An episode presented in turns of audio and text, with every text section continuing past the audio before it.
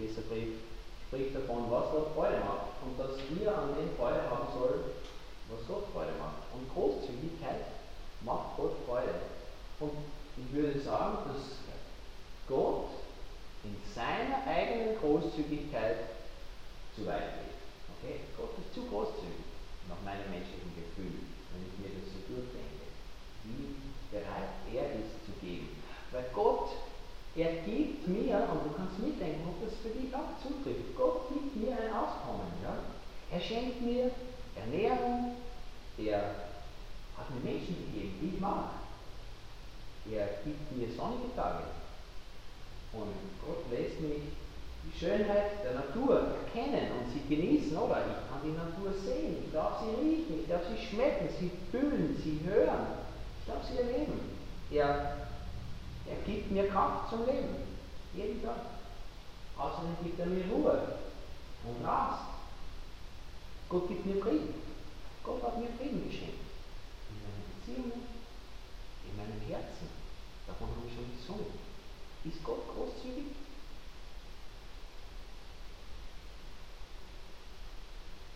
Ich glaube, er ist übermäßig großzügig. Wenn wir unser Leben betrachten und darüber nachdenken, anschauen, ich glaube, Gott ist übermäßig großzügig. Und noch mehr als das, Gott schenkt mir das alles, oder? Also darin ist er ja, darin zeigt sich seine Großzügigkeit ja ganz besonders, dass ich habe mir eigentlich nichts von diesen Dingen, die ich aufgezählt habe, ich habe mir nichts davon erkämpft, ich habe mir nichts davon erarbeitet, ich habe mir keine von diesen Sachen verdient. Eigentlich gar nichts davon. Sonnige Tage habe ich mir nicht gekauft. Ähm, eine schöne Natur, dafür habe ich nichts getan. Frieden in meinem Herzen habe nicht ich erarbeitet. Dass ich täglich versorgt bin, das habe ich mir nicht genommen. Er schenkt mir diese Dinge. All diese Sachen schenkt Gott uns. Ich glaube, Gott ist großzügig.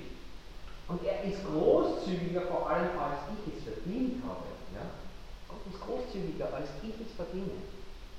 Und dass Gott dass Jesus in seiner Großzügigkeit zu weit gehen eigentlich.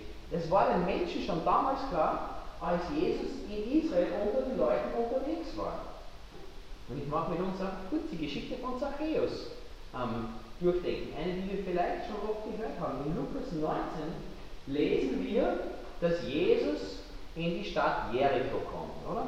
Jericho ist auch die Palmenstadt genannt, ein schöner Ort, Er muss eine großartige Stadt gewesen sein, da hat es einen weitläufigen Palast gegeben, mit Amphitheater und eine Rennbahn und Bäder, ein Park mit Terrassen und ein riesengroßes Schwimmbecken war. Ein wunderbarer Ort, oder? Und dort war Zacchaeus. Dort hat er gelebt, gewohnt, gearbeitet und er war mächtig war ein mächtiger Mann und zwar unter den Steuereintreibern. Ja? Ein sehr reicher Mann. Zacchaeus war ein sehr reicher Mann. Er war nicht nur berühmt in der Stadt, er war berüchtigt in der Stadt. Ja? Weil Zacchaeus war ein geliebter Geschäftsmann. Ja? Der war klug im Kopf. Und seine Geschäfte, die waren gewinnbringend. Ja? Deswegen ist er reich geworden, weil er gut gewirtschaftet hat und legal. Noch dazu, oder? Das ist ja super. Ein Mann, der auf legale Art und Weise reich wird, aber trotzdem unehrlich. Zacchaeus war unehrlich. Und heute würden wir jemanden, würden ihn wir vielleicht mit jemandem vergleichen, der Steuerlöcher ausnützt oder Lücken in den Gesetzen zum eigenen Vorteil eben so ausnützt, dass man reich wird, auf die Kosten von anderen Menschen. So hat sich Zacchaeus bereichert damals. Und Jesus kommt in diese Stadt. Jesus kommt nach Jericho und Zacchaeus will unbedingt Jesus sehen. Er hat offensichtlich schon von ihm gehört, sich gedacht, den will ich sehen. Aber Zacchaeus war sehr klein. Okay? Und in einer großen Menschenmenge ist Kleinsein nicht hilfreich, wenn man vorne was sehen will. Und deswegen klettert Zacchaeus am Wegrand auf einen Baum hinauf. Ja? Und zwar dort am Weg, wo er weiß, Jesus wird da vorbeikommen und dann wird er ihn sehen können. Und da passiert das Unfassbare, oder? Jesus bleibt stehen, genau an diesem Fleck, und er schaut hinauf in den Baum, wo Zacchaeus sitzt, und er ruft zu ihm, bei dir will ich heute Gast sein, in deinem Haus. Und da regen sich die Leute auf, oder? Die Menschen, die tuscheln, wie kam Jesus nur zu dem? Der hätte zu irgendwem gehen können. Aber den sucht er sich aus, bei dem er ist ein Betrüger. Ein habgieriger Mann ist es. Der ist überreich. Jesus kann nicht zum Stillreichen gehen, das geht nicht. Der hat ein einziges Lebensmotto, wie Zacchaeus, oder? Haben, haben, haben. Jetzt geht es dem eh schon besser, als ihm zusteht, denken sich die Leute, oder? Er hat schon mehr, als er eigentlich haben sollte. Und jetzt hat er es ganz bestimmt nicht auch noch verdient, dass Jesus ihm die Ehre erweist und bei ihm einkehrt mit ihm isst und feiert. Jesus, du gehst zu weit. Deine Großzügigkeit diesem Mann gegenüber deutlich zu weit, deutlich zu weit. Aber diese Großzügigkeit, die Gott den Zacchaeus hier spüren lässt, die er hier erleben darf mit Jesus, die verändert sein Herz, die verändert das Herz von Zacchaeus an dem Tag. Und er entschließt sich, dass er das, was er unehrlich verdient hat, vierfach zurückgibt den Menschen, denen er es abgenommen hat. Und zusätzlich will er die Hälfte von dem, was er besitzt, herschenken. Okay? Das heißt, anstatt dass er nimmt, um mhm. will er jetzt großzügig geben. Das ist die Veränderung, die im Zacchaeus stattfindet. Ich habe schon festgehalten, nach unserem menschlichen Ermessen, wir ehrlich sind, dann geht Gottes Großzügigkeit entschieden zu weit. Bei Zacchaeus damals und heute immer noch. Oder? Gott lässt die Sonne scheinen. Und zwar auf die Guten und auf die Bösen. Das geht zu weit. Das ist nicht, das ist nicht nein. Ich würde das nicht sagen. Gott versorgt die Großen und die Kleinen, die Wichtigen und die Unwichtigen. Er lässt, er lässt Wohltäter leben und daneben schenkt er Verbrechern ein gutes Gedeihen. Gott ist großzügig, Gott ist zu großzügig. Ja? Jesus Jesus am Kreuz noch begnagt hier einen Verbrecher ohne eine gute Tat. Ja? Der Messias beehrt Sünder mit persönlichen Besuchen. Der Gott des Universums beschenkt mich. Tag für Tag, Atemzug für Atemzug. Weil Gott an Großzügigkeit Freude hat. Nicht, weil sich die Menschen verdient haben, sondern weil ihm das Spaß macht, weil er das gerne tut. Gott gibt gerne. Ja? Und in diese selbe Kerbe schlägt Paulus in den ersten drei Kapiteln vom Epheserbrief, aus dem ich heute schon ein paar Ausschnitte gelesen habe. Seite für Seite für Seite betont Paulus, dass Gott großzügig ist, übertrieben großzügig. Ich habe gelesen, er überhäuft uns mit Gnade. Durch Christus hat er seine Kinder gesegnet. Reich beschenkt, sagt er. Sein Gnadengeschenk ist nicht nur irgendwas, sein Geschenk ist herrlich, sagt Paulus. Er überhäuft uns damit.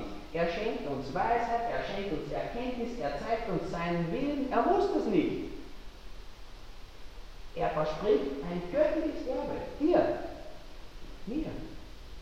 Er gibt unserem Leben Wahrheit. Er schenkt uns Rettung. Er legt seinen Heiligen Geist in jeden einzelnen Gläubigen. Und deshalb ruft uns Paulus in Epheser 4, 28 ohne schlechtes Gewissen und ohne irgendwelche komischen Hintergedanken auch dazu, dass wir den Schritten von Zacchaeus folgen sollen. Wer ein Dieb ist, soll aufhören zu stehen. Er soll seine Hände zu ehrlicher Arbeit gebrauchen und dann anderen, die in Not sind, großzügig geben. Daraus heraus kommt dieser Aufruf. Die Veränderung, die, die Zacchaeus durchlebt, die illustriert diesen Vers für uns exakt.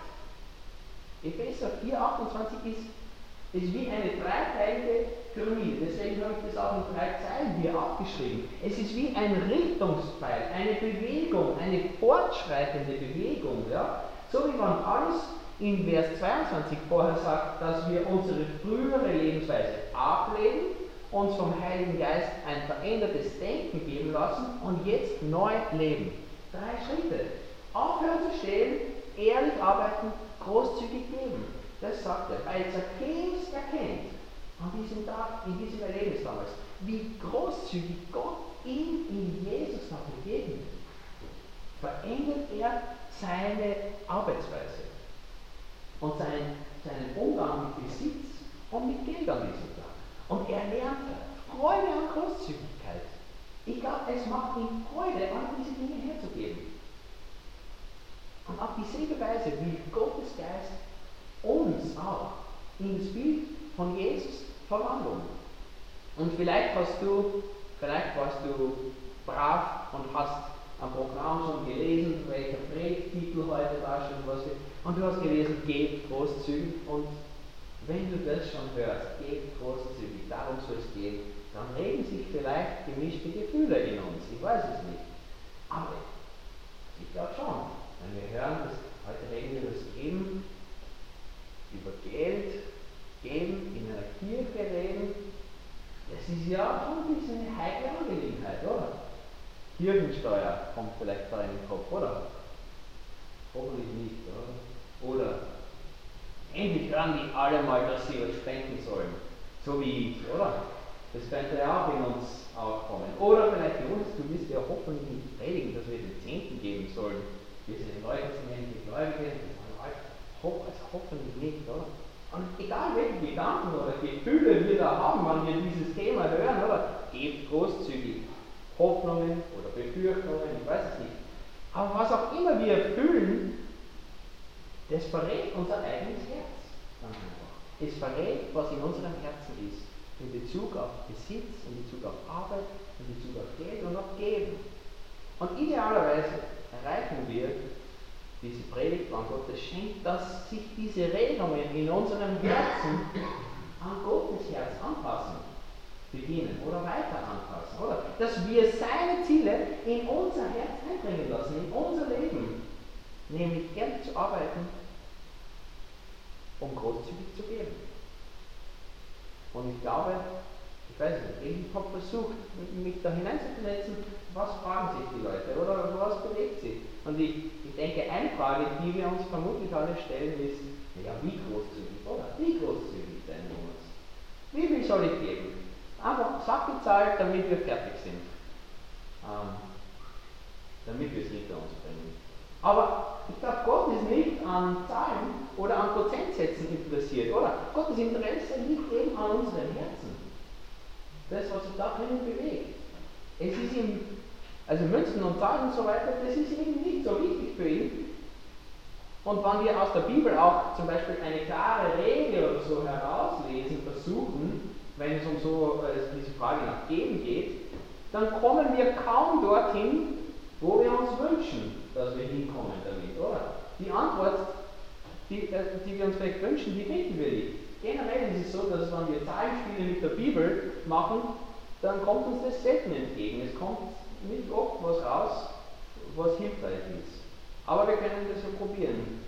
Wenn du dich um eine Zahl umschaust in der Bibel, dann begegnet uns natürlich als erstes, als guter Startpunkt der Zehnte im Alten Testament. Oder? Der ist so berühmt wie der Zacchaeus und der ist so berüchtigt wie der Zacchaeus, würde ich sagen, oder? Das heißt, von dem, was wächst, also der Ertrag deines Lebens sozusagen ein Zehntel abzugeben, oder? Das heißt einfach das Komma um eine Stelle am Gehaltszettel nach links zu verschieben, das ist 10%. Und das zu spenden zum Beispiel, oder? Das ist eine Zahl, die uns als erstes gegeben ist. Oder wenn man weitersucht, dann, dann findet man weitere Gaben, ähm, vorgeschriebene Gaben im Alten Testament, oder? Und wenn wir die so ungefähr zusammenrechnen, dann kommen wir auf 25 Prozent in etwa, oder? Ähm, das ist bevor, bevor man freiwillig etwas gibt. 25 Prozent deines Einkommens zu spenden. Okay? Sollen wir weitersuchen? Wir könnten zum Beispiel, was könnte man noch aus der Bibel verwenden, um so eine Frage zu beantworten? Wir könnten das, das größte Gebot, oder? Ähm, anwenden. Liebe deinen Nächsten wie dich selbst. Wenn du das ausrechnest, dann ist es dann 50-50 oder 50 Prozent. Ähm, wir können weitermachen. Ähm, und schließlich, Jesus spricht einmal zu diesem Thema. Ähm, ganz kurz nur. Ja? Lukas 21 verwendet er ein paar schwerliche Worte zum Thema Geben. Und zwar lobt er eine Witwe an diesem Tag. Diese Witwe hat alles gegeben, was sie besessen hat. Das heißt, wenn du für deine Großzügigkeit Gottes Lob verdienen willst, dann stehen wir vor einer unmissverständlichen Zahl, 100 Ja. Es ist also noch schlimmer, als unsere Naturführung vielleicht war zu Beginn. Ne? Also wenn wir, wenn wir Zahlenspiele mit der Bibel machen, ähm, will man nicht anfangen, oder? Ähm, aber dass wir das befürchten, dass sowas rauskommt, oder? Das zeigt uns etwas über unser Herz. Es zeigt uns, dass wir Geld lieben dann einfach. Es zeigt uns, dass wir unseren Besitz gerne haben. Und weil wir Geld lieb haben und weil ein großzügiger Lebensstil nicht einfach passiert, das ist kein Unfall, ja? deswegen erheben wir, weil die Zahlenspiele uns nicht entgegenkommen, das fröhliche Geben zur goldenen Regel, oder? Das ist die oberste Regel, die wir dann manchmal gerne annehmen. Gott hat einen fröhlichen Geber lieb, 2. Korinther 9, Vers 7 und dann normalisiert sich unser Herz uns wieder. Damit können wir leben, oder? Aber damit geben wir uns selber eigentlich nur eine Ausrede, wenn wir ehrlich sind, weil dieser Vers sagt überhaupt nichts über das wie viel aus. Aber er spricht wieder unser Herz an. Ja? Wir sollen nämlich noch dazu Freude haben, wenn wir großzügig geben. Es soll uns noch dazu Freude machen, großzügig zu geben. Ich glaube, Gott will einfach unser Denken verändern. Er will uns eine neue Perspektive beibringen, wann es um Geben geht. Auch um Geld verdienen und Dinge haben. Ja? Weil was wir denken, das beeinflusst unser Tun, das beeinflusst, wie wir leben. Und deswegen müssen wir unser heutiges Denken, so wie wir heute alle gekommen sind, wie auch immer das war, mit Hoffnungen oder Befürchtungen, ähm, unsere jetzige Sichtweise sozusagen auf Geld und auf Geld geben aufdecken einerseits damit wir das aufziehen können wie ein Gewand und dann Christus und seine Perspektive anziehen können stattdessen. Das ist es, was eigentlich der ganze Epheserbrief vorschlägt uns. Ja? Und da gibt es verschiedene Perspektiven, mit denen wir bis jetzt gelebt haben, vielleicht. Könnte auch noch mehrere geben, ich weiß es nicht, ich habe sicher nicht alle. Aber vielleicht kennst du das, Mangel, Mangeldenken, oder? Das ist zu sagen, mein Geld ist knapp. Ja? Oder sogar, mein Geld ist zu wenig mein, mein Geld ist zu knapp für das, was ich ausgebe. Und, und, wir denken einfach knapp, oder? Das ist wie eine Brille, wie eine Schablone. Wenn ich eine Brille habe und da, da schneidet mir einen Stern rein und dann ist überall, wo ich hinschaue, sehe ich Sterne. Logisch. Aber kann die Sonne scheinen, ich sehe trotzdem einen Stern. Ja? Und so funktioniert im Prinzip unsere Mangelbrille, oder? Die zeigt mir immer zu wenig. Es ist völlig egal, wie, wie viel ich habe, es ist nie genug. Es ist nie genug, ganz einfach. Und so eine Denkweise ist auch mächtig in uns Menschen, weil sie uns antreibt, dementsprechend zu leben. Und mit dem, was ich habe, eben auch umzugehen. Und ich habe nicht genug zum Leben, also logisch kann ich auch nichts geben, oder? Ich habe sowieso schon zu wenig. Und Mangel, Mangeldenken, wohin führt uns das? In die Sparsamkeit. Nein, Mangeldenken macht uns nicht sparsam. Weil hoffentlich leben wir sparsam, auch wenn wir im Überfluss leben, oder? Na, es macht uns zu Kleinteilen ganz einfach. Aus uns kommt nicht Sparsamkeit heraus, wenn wir so denken und leben und die Welt so betrachten, sondern Knausrigkeit. Wenn ich zu wenig denke, dann werde ich knausrig. Und vielleicht war das dein Gedanke, als du dieses heutige Thema vielleicht gelesen hast. Ich habe nicht genug. Es ist eh schon knapp. Aber wir sehen schon am Beispiel von der Witwe, dass Jesus ja als einziges hervorhebt, dass Großzügigkeit nie vom Überfluss abhängig ist. Ein Mensch, der Überfluss hat, kann trotzdem knausrig sein. Okay? Das hängt nicht damit zusammen, wie viel ich habe oder wie wenig ich habe. Ja? Wie konnte diese Frau damals alles geben? Wie konnte sie das machen? Weil sie hat diese Perspektive gehabt die Paulus uns im Epheserbrief gibt. Sie hat den Reichtum und die Großzügigkeit Gottes vor Augen gehabt. Ja? Anders wäre das nicht möglich. Nur wenn wir sehen, wie reich Gott ist und wie großzügig Gott ist, können wir leben. Wenn wir das nicht sehen, ist es völlig egal, wie viel wir haben. Eine andere Brille könnte sein, Geiz zum Beispiel. Oder? Die könnten, Geiz kann uns auch abhalten davon, dass wir großzügig geben. Und der ist nicht so offenkundig, wie wir uns das vielleicht wünschen, oder?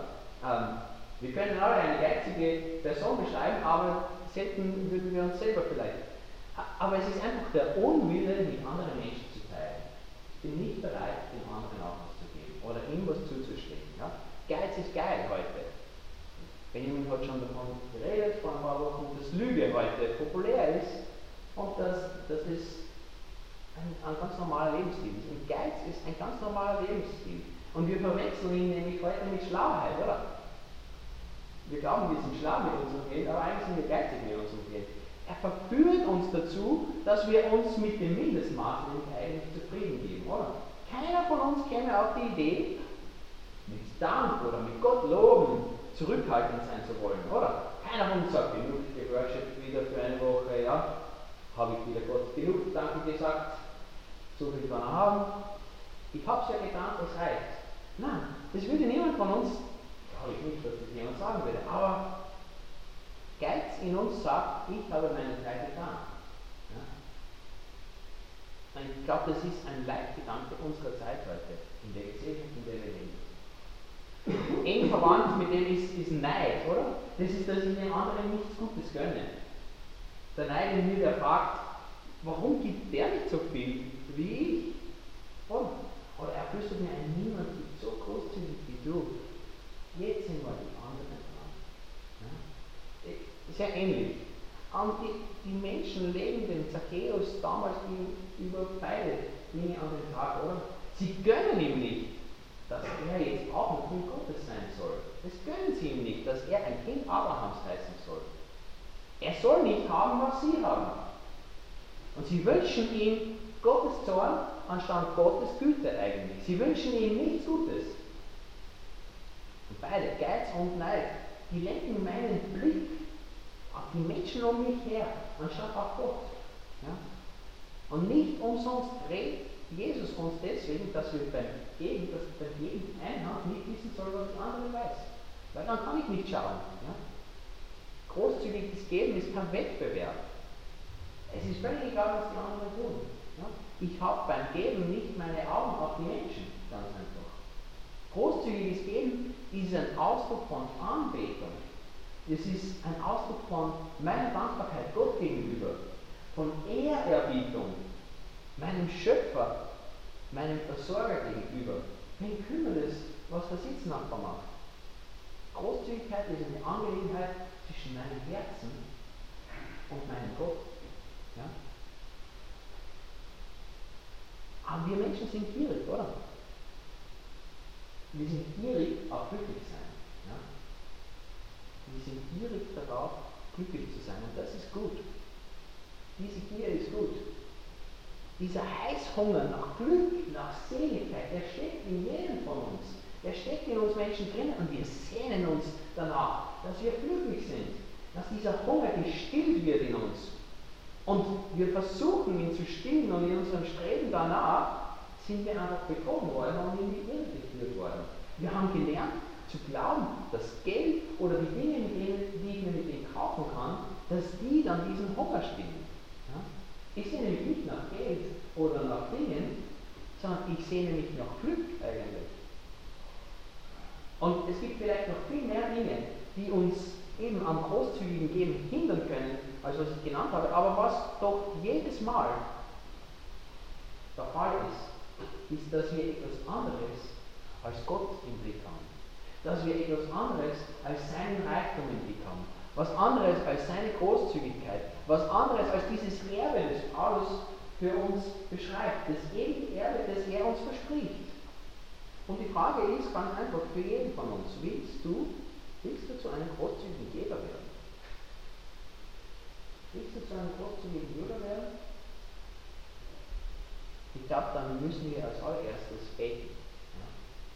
Nämlich, dass Gott unsere Augen festmacht auf ihn auf seinen Reichtum, auf seine Großzügigkeit uns gegenüber. Und Psalm 16, Vers 11 ist ein Gebet, das wir da verwenden können. Das kann uns helfen.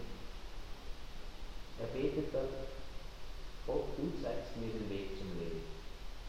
Dort, wo du bist, gibt es Freude im Fülle. Ungetrübtes Glück hält deine Hand ewig bereit. Beten wir, bitten wir Gott, dass er an unserem Herzen arbeitet. Weil das ist der Ort, da wo meine Knausigkeit wohnt, da wo mein Geiz, mein Neid zu Hause sind. Und dass Gott die hinauslegt aus mir, ja, aus unserem Inneren. Und dass er uns mit Leben und mit Freude und mit Glück erfüllt. Darum bitten wir, flehen wir ihn darum an. Und wenn wir diesen Schritt nämlich auslassen, wenn wir das nicht tun, wenn wir Gottes Anweisung zum Geben gehorchen, ohne diese innere Erneuerung, dann werden wir nicht Gottstreu, sondern werden wir einem Gesetz treu. Ja? Und das haben die Pharisäer perfektioniert damals. Und die werden scharf dafür kritisiert von Jesus, dass sie Gesetze befolgen, ohne Gott treu zu sein. Ja? Und deshalb, deshalb verlangt der zweite Korintherbrief Freude am Geber. Weil Freude am Geben kann ich kaum haben, wenn ich nicht von Gott erfüllt bin. Deswegen, am Beten kommen wir nicht vorbei, darum, dass Gott unser Herz verändert und erneuert. Und geben, geben anfangen, als aller Anfang ist schwer, aber geben anfangen ist sehr schwer. Ja? Und das kann ich persönlich euch erzählen.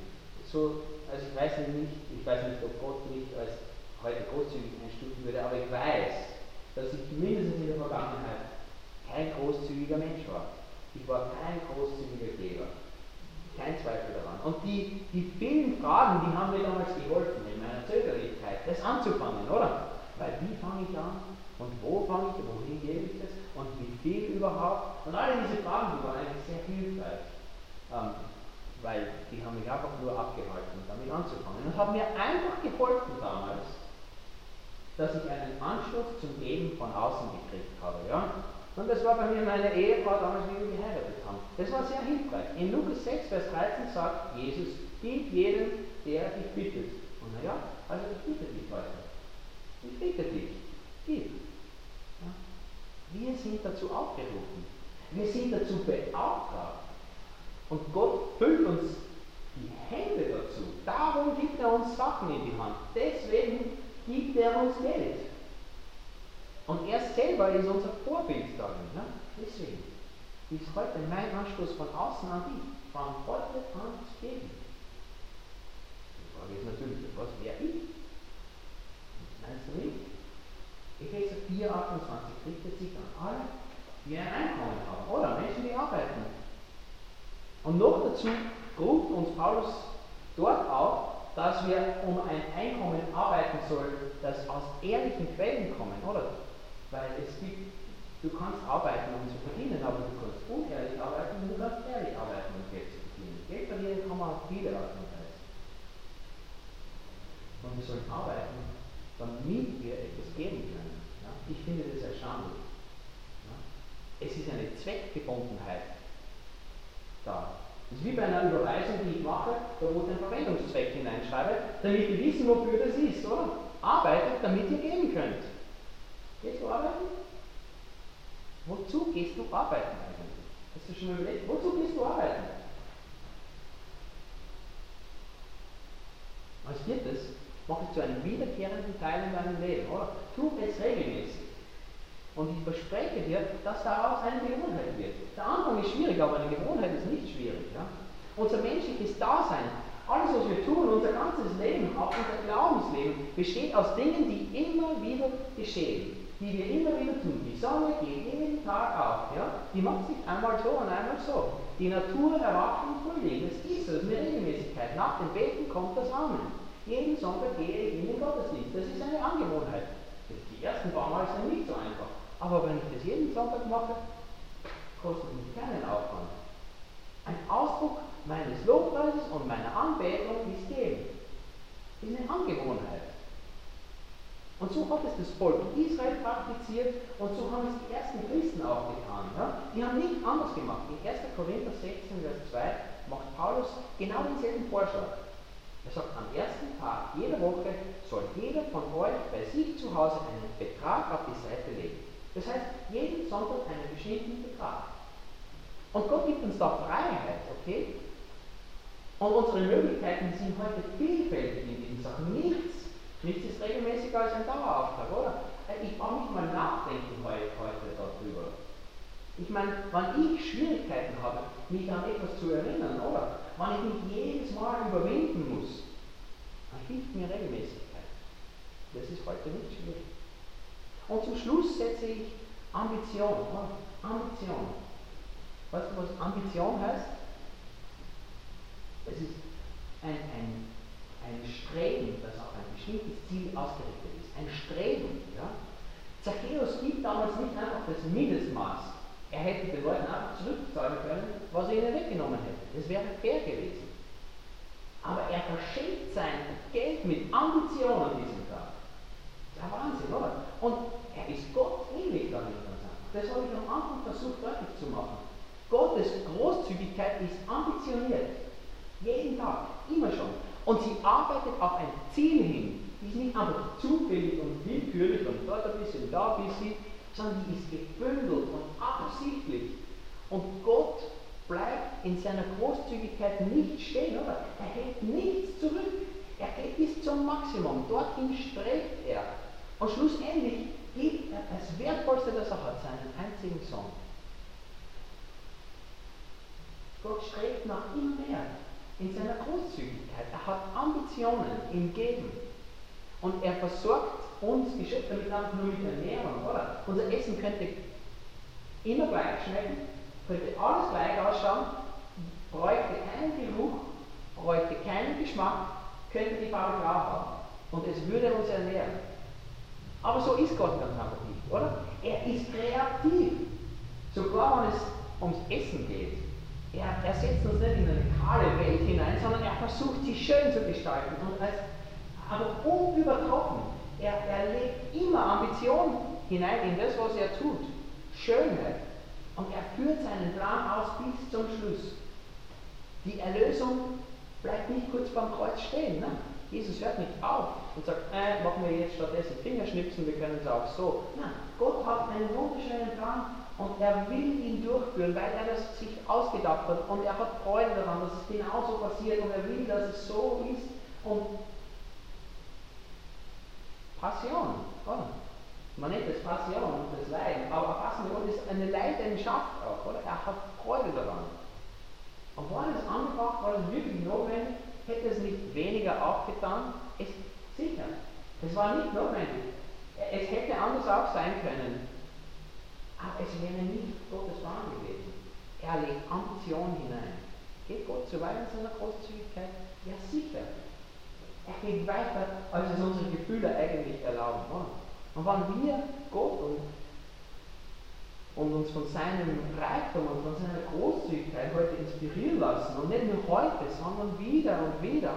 Wollen wir das doch tun, oder? Dass wir in unserem eigenen Leben ambitioniert werden. Das passiert nur, wenn wir diesen alten Menschen ausziehen, der genauso wie so neidisch und geizig und alle diese Dinge, und stattdessen das Kleid von Christus anziehen. Epheser 4, 17 bis 22, da beschreibt Paulus das Leben vor Christus, also dein und mein Leben, bevor wir Jesus gekannt haben, als ein Leben ohne Ziel, als eines, das von Gott nichts wissen will, das gleichgültig ist, unkontrolliert und das einfach mal dort und mal da verlockt wird. Ja? So beschreibt Paulus ein Leben ohne Jesus. Und so war auch unser Umgang mit Geld und mit Besitz. Aber unser Umgang mit Geld soll auch zielgerichtet sein, an Gott ausgerichtet, mit Absicht erfüllt. Damit das gelingt, brauchen wir normalerweise ein Haushaltsbudget. Ja? Weil sonst ist als unkontrolliert beschreibt Paulus ein Leben ohne Jesus. An Kontrolle über unser Geld. Damit nicht einfach nur unsere Verlockungen unser Geld kontrollieren. Der alte Mensch und dieses Weltsystem, in dem wir leben, die befehlen uns, arbeite. Das ist ein Wert, den wir haben. Arbeiten ist wichtig. Arbeite, um zu haben. Arbeite, um zu leben. Das nennt man Kapitalismus eigentlich. Und so haben wir es gelernt und so haben wir es uns angewohnt. So leben wir. Aber Gott greift uns durch sein Wort zu einem neuen, zu einem neuen Leben. Arbeite, um zu geben. Das ist eine andere Lebensweise. Arbeite, um zu geben. Bete. Fang heute an. Tu es regelmäßig und macht es voller Ambition. Und die Frage nach dem Gefühl ist da jetzt nicht beantwortet. Nicht glasklar. ein Mensch kann 25% seines Einkommens ergeben oder meinetwegen 50% und er kann trotzdem hinausweg dabei sein. Das Ziel ist nicht eine Zahl, sondern das Ziel ist Großzügigkeit. Und ich denke, großzügig bin ich dann, wenn ich selber auf etwas verzichten muss dafür, oder? Wenn ich etwas von mir opfere. Und ob das jetzt in deinem oder meinem Leben 10% oder 25% oder 5 oder 100% sind, das weiß ich nicht. Aber was ich sagen kann, ist, also erstens ein Prozentsatz gilt, oder? Weil der verändert sich auch mit meinem Gedeihen, also das ist ein praktischer Tipp, ist eine Verhältnismäßigkeit da. Aber von meinem Startpunkt, da wo ich anfange, kann ich nicht aussteigen. Gott hinterher in seiner Großzügigkeit, in seinen Ambitionen. Deutlich ist auf jeden Fall, dass das christliche Geben, also das Geben, das Christus entspricht, darin besteht, dass man sich selbst anmacht, damit andere reich werden. Das ist es, was Jesus getan hat. Das ist es, was er uns vorlegt. Ich fange nochmal ein bisschen anders. Hast du dich schon mal gefragt, warum oder wozu Gott uns eigentlich segnet? Wozu, wozu tut er das? Weil es uns zusteht? weil wir so besondere Kinder sind, weil wir es verdient haben. Er segnet uns im Überfluss, weil er Freude am Geben hat. Gott segnet uns im Überfluss, damit wir genug haben, um von seiner Liebe weitergeben zu können.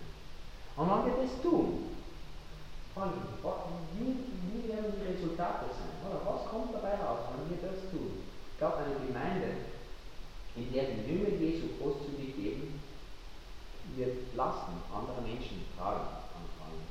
Sie wird Hoffnung schenken, wo keine Hoffnung war. Ich glaube, so eine Gemeinde, die wird Stress lindern, wo Menschen in stressigen Situationen, auch finanziell, stehen. Und sie wird Gottes Licht hell leuchten lassen in einer dunklen Welt. Ich glaube, eine solche Gemeinde, die wird von Dankbarkeit Gott gegenüber geprägt sein. Und ich glaube, in ihr wird sich Gottes Liebe auch bestätigen. Er lebt war bestätigen. Und ich glaube, so eine Gemeinde wird Schätze im Himmel sammeln. Und deswegen lade ich uns ein zu diesem Gebet. Sagen, Gott, du bist mir mehr wert.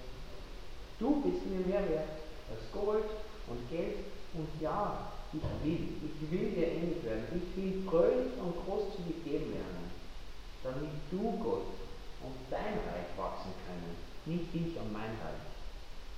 Lest zum Schluss Epheser 3, die Verse 14 bis 21.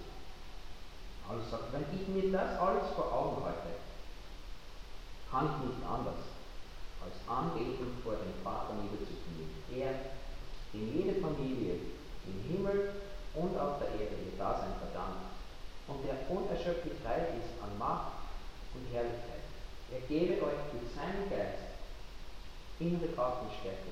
Es ist mein Gebet, dass Christus aufgrund des Glaubens in euren Herzen wohnt und dass euer Leben in der Liebe verwurzelt und auf das Fundament der Liebe gegründet ist. Das wird euch dazu befähigen, zusammen mit allen anderen, die zu Gottes heiligen Volk gehören, die Liebe Christi in allen ihren Dimensionen zu erfassen, in ihrer Breite, in ihrer Länge, in ihrer Höhe und in ihrer Tiefe. Ja, ich bete darum, dass ihr seine Liebe versteht, die doch weit über alles Verstehen hinausreicht. Und dass ihr auf diese Weise mehr und mehr mit der ganzen Fülle des Lebens erfüllt werdet, das bei Gott zu finden ist. Ihn, der mit seiner unerschöpflichen Kraft in unserem Werk ist und unendlich viel mehr zu tun vermag, als wir erbitten oder begreifen können. Ihm gebührt durch Jesus Christus die Ehre in der Gemeinde von Generation zu Generation und für immer und ewig. Amen.